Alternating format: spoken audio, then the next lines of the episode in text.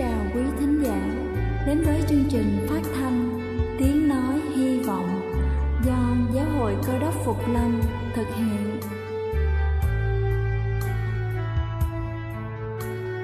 Kính thưa quý vị, Đức Chúa Giêsu trước khi Ngài về trời đã ban cho các môn đệ của Ngài một điều răn mới, đó là họ phải yêu thương nhau như chính tình yêu mà Ngài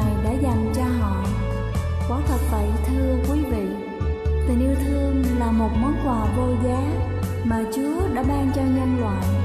Và đó cũng là thông điệp mà chúng tôi muốn gửi đến toàn thể quý vị.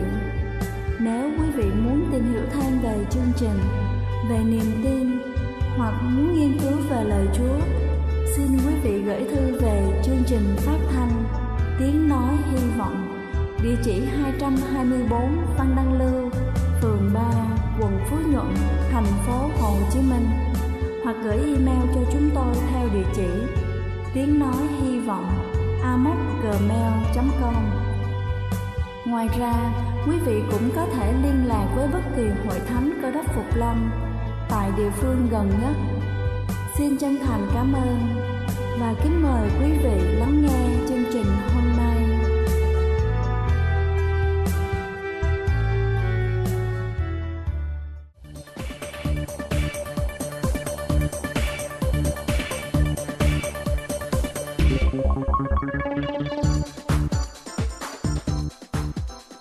Thân ái kính chào quý vị khán giả đang lắng nghe chương trình phát thanh buổi sáng hôm nay. Kính thưa quý vị, hầu hết các bậc làm cha mẹ luôn lúc nào cũng nơm nớp lo sợ con mình sẽ bị thiếu canxi dẫn đến còi xương, nhưng ít ai biết rằng thừa canxi cũng nguy hiểm chẳng kém gì là thiếu nó. Và hôm nay chúng ta sẽ cùng nhau tìm hiểu về vấn đề thừa canxi. Đầu tiên đó chính là tác hại của việc thừa canxi. Các dấu hiệu thiếu canxi thì rất dễ nhận biết nhưng để biết trẻ có bị thừa canxi hay không, nhiều bậc cha mẹ lại mù tịch, thậm chí nhiều người còn quan niệm rằng thiếu canxi mới lo, chứ thừa chẳng có vấn đề gì, thà thừa còn hơn thiếu. Thực ra, thừa canxi có thể gây sỏi thận mãn tính, canxi hóa động mạch. Khi uống quá liều canxi, lượng canxi thừa ít được hấp thụ. Nếu được hấp thụ, sẽ bị thải ra ngoài cùng nước tiểu, gây vôi hóa thận. Thông thường, lượng canxi cho bé dưới 6 tuổi là 300mg mỗi ngày và từ 6 đến 9 tháng tuổi là khoảng 500 đến 600mg mỗi ngày. Biến chứng do thừa canxi xảy ra khi dùng quá 2.000mg canxi kèm theo với hơn 1.000 đơn vị vitamin D ở bé dưới 1 tuổi. Khi trẻ bị thừa canxi sẽ có biểu hiện thường xuyên như là khát nước, đi tiểu nhiều, nôn mửa, mất nước, huyết áp tăng, rối loạn nhịp tim. Thứ hai đó chính là nguyên nhân trẻ thừa canxi. Nguyên nhân khiến cho trẻ thừa canxi chính là ở các bà mẹ chăm con quá mức nhưng lại không khoa học. Nhiều người tự ý cho con bổ sung vitamin và mong con sẽ phát triển chiều cao, nhưng không hề tham khảo ý kiến của bác sĩ. Số khác lại tưởng rằng sữa ngoại là tốt nhất nên luôn ra sức ép con uống sữa. Nhiều bé bắt đầu ăn dặm, ngày hai chén bột mặn nhưng vẫn bị uống từ 700 đến 1.000 ml sữa mỗi ngày. Chưa kể là bú sữa mẹ. Đúng là sữa rất tốt và là sản phẩm cung cấp canxi nhiều nhất, nhưng để trẻ phát triển tốt, chúng ta phải cho trẻ ăn đủ bốn nhóm thực phẩm: tinh bột, đạm, khoáng chất và vitamin chất béo. Nhiều bà mẹ pha sữa quá đặc cho con vì tưởng như thế con sẽ hấp thụ được nhiều chất dinh dưỡng hơn. Đây là một quan niệm sai lầm vì pha sữa đặc có thể dẫn đến tình trạng rối loạn điện giải và tổn thương thận ở trẻ. Đối với trẻ thừa cân, chúng ta nên chọn loại sữa đã được tách béo, tiếp tục uống sữa nguyên kem sẽ nguy hại cho tim mạch và huyết áp của trẻ. Tuyệt đối không được uống sữa thay cho nước. Trong 6 tháng đầu, nếu trẻ bú sữa mẹ hoàn toàn thì không cần phải uống thêm nước. Nếu trẻ uống thêm sữa ngoài hoặc trên 6 tháng cần bổ sung nước thường xuyên cho trẻ với lượng vừa phải. Và cuối cùng đó chính là giải pháp nếu như trẻ trót thừa canxi. Khi trẻ có dấu hiệu thừa canxi, đầu tiên điều cần làm đó chính là ngưng tất cả các nguồn cung cấp canxi và vitamin D, uống nước bổ sung để bù nước, mang trẻ đến gặp bác sĩ để được khám chữa kịp thời. Tùy mức độ nặng nhẹ của việc ngộ độc canxi, các bác sĩ có thể dùng thêm thuốc lợi tiểu thẩm thấu màng bụng. Kính thưa quý vị, nếu con có những biểu hiện thiếu canxi, tốt nhất không nên tự ý mua các loại thuốc hoặc là thực phẩm bổ sung canxi về tự uống. Chúng ta nên đưa trẻ đến viện dinh dưỡng hoặc là các cơ sở y tế uy tín để khám, để được tư vấn và hướng dẫn cách bổ sung canxi cho con. Tuy nhiên, hầu hết các bác sĩ đều khuyến cáo không nên quá lạm dụng, dùng quá liều, dùng thời gian kéo dài, nếu không sẽ lợi bất cập hại. Chương trình phát thanh Tiếng Nói Hy Vọng do Giáo hội Cơ đốc Phục Lâm thực hiện. Nếu quý vị muốn tìm hiểu về chương trình hay muốn nghiên cứu thêm về lời Chúa, xin quý vị gửi thư về chương trình phát thanh Tiếng Nói Hy Vọng, địa chỉ 224 Phan Đăng Lưu, phường 3, quận Phú Nhuận, thành phố Hồ Chí Minh hoặc gửi email cho chúng tôi theo địa chỉ tiếng nói hy vọng amocgmail.com Ngoài ra, quý vị cũng có thể liên lạc với bất kỳ hội thánh cơ đốc Phục Lâm tại địa phương gần nhất. Xin chân thành cảm ơn và kính mời quý vị tiếp tục lắng nghe chương trình hôm nay.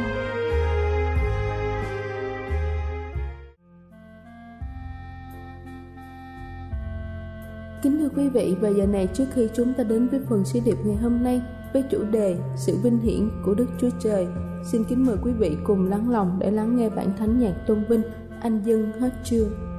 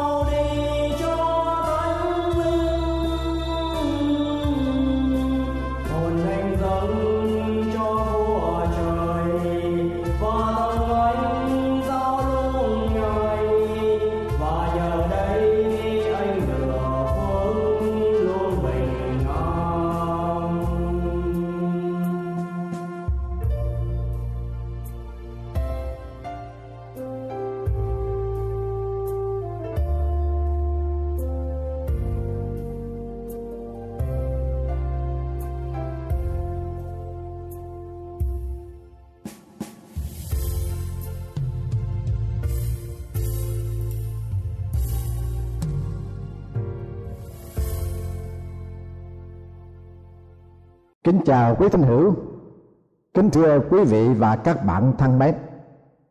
Chương trình quyền thông cùng với quý vị hôm nay, chúng ta nhờ cậy quyền phép của Đức Chúa Trời để tìm hiểu về đề tài sự vinh hiển của Đức Chúa Trời. Thưa quý vị, cách đây mấy năm có một vị mục sư ở một thành phố nhỏ tại Chicago đã tổ chức một cuộc diễn hành liên tôn để vinh danh Chúa với một cái hoài bão này mục sư mong đợi sẽ có hàng ngàn tín nhân cơ đốc liên hệ phái tham dự và gặp nhau trên những đường phố Chicago để diễn hành cầu nguyện ca hát ngợi khen dân vinh quang cho Đức Chúa Trời. Vào ngày chương trình được tổ chức, các đường phố được ngăn chặn, xe cộ, giao thông được giới hạn tối đa lực lượng cảnh sát kiểm soát giao thông đông đảo để sửa soạn sẵn sàng cho cuộc diễn hành ước lượng với số người tham dự trên 15.000 người. Nhưng cuối cùng, có bao nhiêu người tham dự cuộc diễn hành vinh danh Thiên Chúa? Tổng cộng số người tham dự cuộc diễn hành này đếm được là 215 người. Trong lúc đó số cảnh sát viên tham gia để điều động cho cuộc diễn hành là 214 người. Số người thiếu vắng trong ngày hôm ấy có lẽ là do người chủ trương không đủ phương cách vận động hữu hiệu, nhưng đồng thời cũng phản ảnh được cái thái độ của nhiều người trong xã hội ngày nay phần đông người ta không ý thức tinh thần, dân vinh hiển cho đức chúa trời là đấng đáng được ngợi khen và tôn vinh ngài. Sự vinh hiển của đức chúa trời là một đề tài đặc thù của thánh kinh. Chúa phán rằng, ta là thiên chúa, ấy là danh ta. Ta chẳng nhường sự vinh hiển ta cho một đấng nào khác. Phúc âm cựu ước Esai 42 câu 8 trong phúc âm tăng ước sách công vụ các sứ đồ đoạn thứ 12 một sự cố đã xảy ra khi vua Herod mặc triều phục, ngồi trên tòa ban quân thị cho dân chúng dân chúng tung hô vua rằng, đây là tiếng nói thần linh, chứ không phải là tiếng người.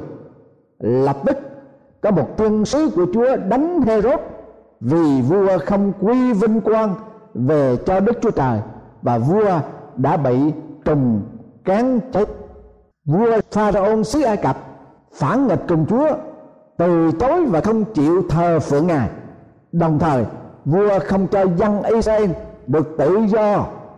Đức Chúa Trời phán, khi nào ta được rạng danh bởi Pharaoh thì người Ai Cập sẽ nhận biết ta là Chúa toàn năng. Suốt Egypto ký đoạn 14 câu 18 nếu Pharaoh đã chọn vâng lời Chúa thì ông có thể giữ phần vinh quang của ngài. Nhưng như chúng ta được biết pharaoh đã từ chối không nhường vinh hiển cho đức chúa trời. Hậu quả pharaoh và quân lực của ông đã chết trong biển đỏ. Đức chúa trời nhận lấy sự vinh hiển của ngài một cách nghiêm chỉnh. Vinh quang ngài đầy dãy khắp đất. Phúc âm cựu ước Esai đoạn 6 câu 3 các tầng trời rao truyền sự vinh hiển của Đức Chúa Trời. Phúc âm cửa ước Thiên đoạn 19 câu 1 Mặt trời, mặt trăng và các ngôi sao quy vinh hiển Đức Chúa Trời. Chúng đều tùng phục Chúa và hãy thải đều ở vào vị trí và nhiệm vụ của nó theo sự đạt để của Ngài. Núi non, cây cối, súc vật, sông biển và gió thải đều vâng phục mạng lệnh của Chúa ngoại trừ con người và tiên sứ, hai mẫu đơn sống động cao đẹp nhất chọn sự bắt văn phục đức chúa trời và chống nghịch ngài, không dân vinh hiển cho chúa. Trước khi tạo dựng vũ trụ, đức chúa trời tế tị trên thiên quốc với thiên binh hầu việc ngài. Đức chúa trời ban cho thiên sứ sự tự do, cũng giống như loài người chọn lấy sự thờ sợ ngài, hai là không thờ phượng ngài. Satan đã là một thiên sứ, nhưng nó và một phần ba thiên sứ khác đã phản loạn, chống nghịch cùng Chúa và đã bị đuổi ra khỏi thiên quốc. Thành phần các thiên sứ này không được ban cho cơ hội để ăn năn, vì chúng đã chọn sự vi phạm và Chúa đã phán, thế là chúng đã bị án phạt đời đời. Chúng sẽ không bao giờ có được cơ hội thứ hai. Chẳng bao giờ. Tại sao? Bởi vì chúng đã ở trong sự hiện diện của đức chúa trời để ngắm xem sự vinh hiển của đức chúa trời và chúng đã chối bỏ sự phản loạn thứ hai là con người trải qua lịch sử, loài người đã chống đối, từ bỏ và vấp phạm trong sự nhận biết sự vinh hiển của Đức Chúa Trời. Thánh kinh khẳng định rằng vì mọi người đều đã phạm tội và thiếu mất sự vinh hiển của Đức Chúa Trời. Roma đoạn 3 câu 23 Tuy nhiên đối với loài người thì Chúa không có phán rằng các ngươi chẳng bao giờ có được cơ hội thứ hai. Xong Ngài ban cho chúng ta sự tha thứ Ngài trao ban sự cứu rỗi bởi ân điển của Ngài cho loài người. phi đã tuyên xưng các thiên sứ mong đợi trông thấy sự cứu rỗi bởi ân điển, nhưng các thiên sứ không thể hiểu phi thứ nhất đoạn 1 câu 12 có bao nhiêu lần trong quá trình lịch sử, Chúa trao ban sự vinh hiển của Ngài và loài người đã từ chối? Trong vườn Eden sáng thế ký đoạn 3 câu 1 đến 34 Đức Chúa Trời đã ở trong vườn Eden với Adam và Eva. Chúa hiện diện tại đó. Ngài đi và nói chuyện trực tiếp với Adam và Eva mỗi ngày. Chỉ có họ và Chúa mà thôi. Adam và Eva đã đáp ứng tình thân hữu với Chúa như thế nào? Họ phản bội, họ trực tiếp không vâng lời Chúa, chỉ có một điều Chúa bảo họ không được làm, nhưng họ đã làm. Họ đã trải nghiệm trong vinh quang của Đức Chúa Trời và họ đã từ chối Ngài. Cho nên, Chúa đã đuổi họ ra khỏi vườn Eden và xa cách sự hiện diện của Ngài. Nhưng Chúa đã gia tăng cái tình yêu thương của Ngài đối với Adam và Eva. Chúa phán trong sáng thế ký, đoạn 3 câu thứ 15 Ta sẽ làm cho mày cùng người nữ, Dòng dõi mày cùng dòng dõi người nữ nghịch thù nhau. Người sẽ dài đạp đầu mày, Còn mày sẽ cán gót chân người. Đó là lời hứa của đức chúa trời đối với loài người nghĩa là ngài cho loài người có một cơ hội, và cơ hội đó để được chiến thắng ma quỷ. Trong đồng vắng môi xe đã than khóc với chúa như thế nào? Xin chúa giúp con. Con không biết phải làm gì đấy. Dân sự đã phản nghịch cùng chúa. Chúng đã làm con bò vàng và thờ lại nó. Chúng đòi hỏi chọn một người hướng dẫn và trở về xứ ai cập lại chúa, con phải làm điều gì bây giờ? Đức chúa trời phán cùng môi xe chính ta sẽ đi với con. Môi xe thưa, nếu chính chúa không đi với chúng con, thì xin chúa đừng sai chúng con. Suốt Egypto ký đoạn 33 câu 12 đến câu thứ 14 khi môi xe từ ở trên núi Sinai xuống với bản luật pháp mười điều răn. Mặt ông sáng rực vì ông đã thấy sự vinh hiển của Chúa. Khi dân sự thấy mặt môi xe sáng rực, thì sợ không dám đến gần ông. Suốt ấy dục ký đoạn 34 câu 29 câu thứ 30 cuối cùng, dân chúng biết rằng môi xe đã đối diện trong sự vinh hiển của Chúa. Mặt ông vẫn còn sáng rực nên ông lấy màn che mặt cho đến khi ông trở lại hầu chuyện với chúa, thì ông tháo màn che mặt ra. Lần thứ hai đức chúa trời hiện đến với dân sự ngài và phán, đây là bản luật pháp mười điều răn của ta. Các ngươi sẽ tôn kính ta là chúa để giải cứu các ngươi ra khỏi xứ ai cập chăng? Và dân chúng thưa rằng, không họ đã quay lưng ngoảnh mặt và hậu quả là họ phải lan bạc trong đồng vắng 40 năm trường. Thứ ba, sự hiện diện của Chúa đã tỏ ra trong đền tạm.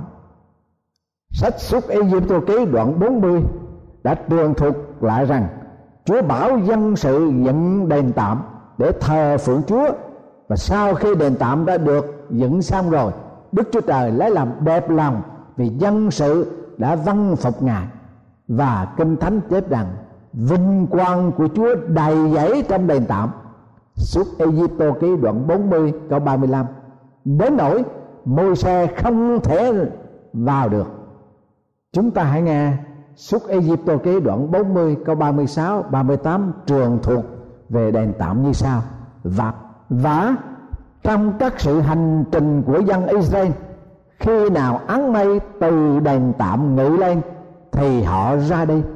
Còn nếu áng mây không ngự lên, thì họ cũng không đi.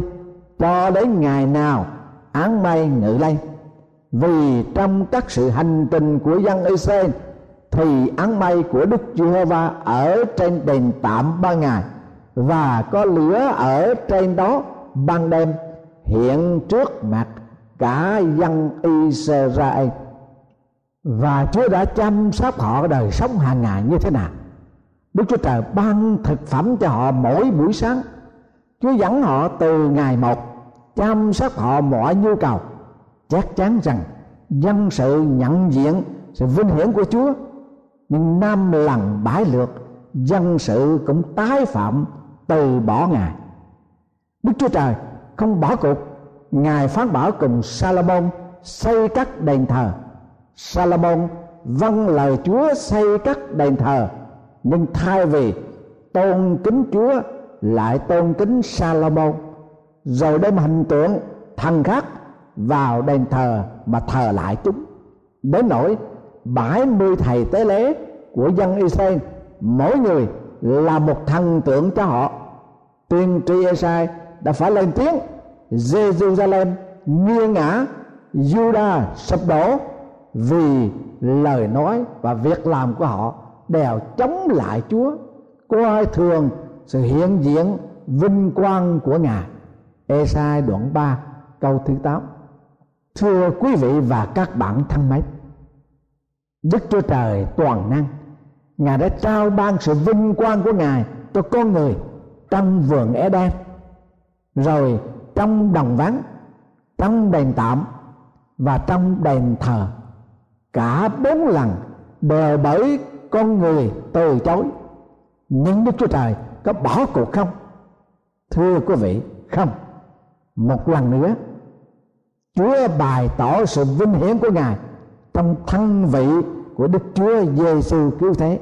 Ở đây, chúng ta hãy nghe phúc âm tăng ước. Thánh đồ giang đã tuyên xưng rằng, ngôi lời đã trở nên xác thịt ở giữa chúng ta, đầy ơn và lẽ thật. Chúng ta đã ngắm xem sự vinh hiển của ngài. Thật như vinh hiển của con một đến từ nơi cha. Gian đoạn 1 câu thứ 14 Trong phúc âm Tăng ước, Sách Cô Tô thứ nhất, đoạn 2 câu 8 Thánh đồ Phaolô đã tuyên xưng Đức Chúa Giêsu là Chúa vinh hiển. Đức Chúa Trời đã trở nên xác thịt trong hình thể loài người là cách mọi người có thể hiểu được. Con là sự chói sáng của sự vinh hiển Đức Chúa Trời và hình bóng bổn thể ngài.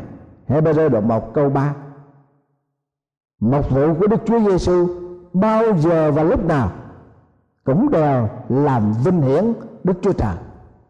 Sự vinh hiển của Đức Chúa Trời ngày nay còn bày tỏ không?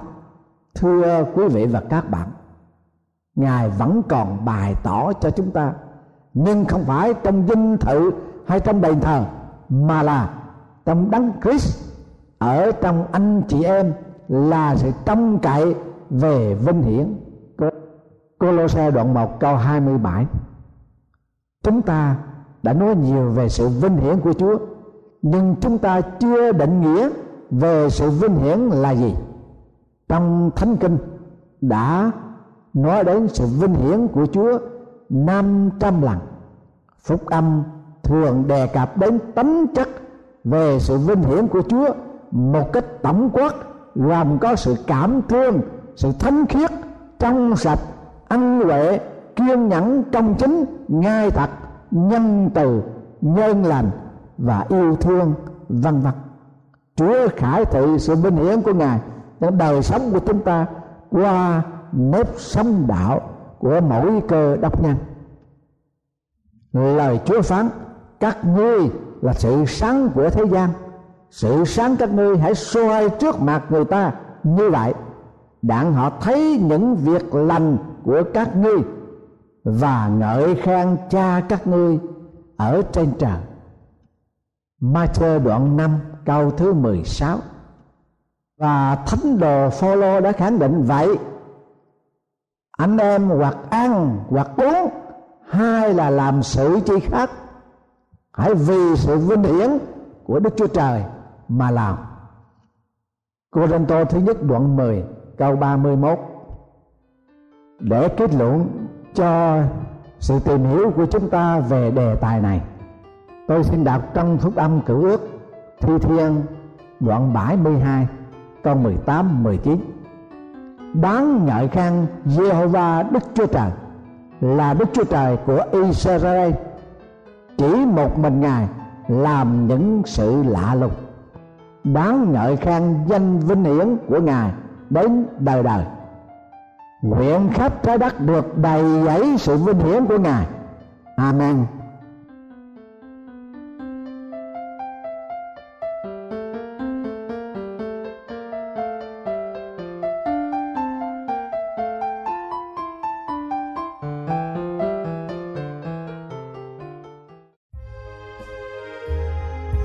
Đây là chương trình phát thanh Tiếng Nói Hy Vọng do Giáo hội Cơ đốc Phục Lâm thực hiện. Nếu quý vị muốn tìm hiểu về chương trình hay muốn nghiên cứu thêm về lời Chúa, xin mời quý vị gửi thư về chương trình phát thanh Tiếng Nói Hy Vọng, địa chỉ 224 Văn Đăng Lưu, phường 3, quận Phú Nhuận, thành phố Hồ Chí Minh hoặc gửi email cho chúng tôi theo địa chỉ tiếng nói hy vọng gmail.com Ngoài ra, quý vị cũng có thể liên lạc với bất kỳ hội thánh cơ đốc phục lâm tại địa phương gần nhất. Xin chân thành cảm ơn và hẹn gặp lại quý vị trong chương trình lần sau.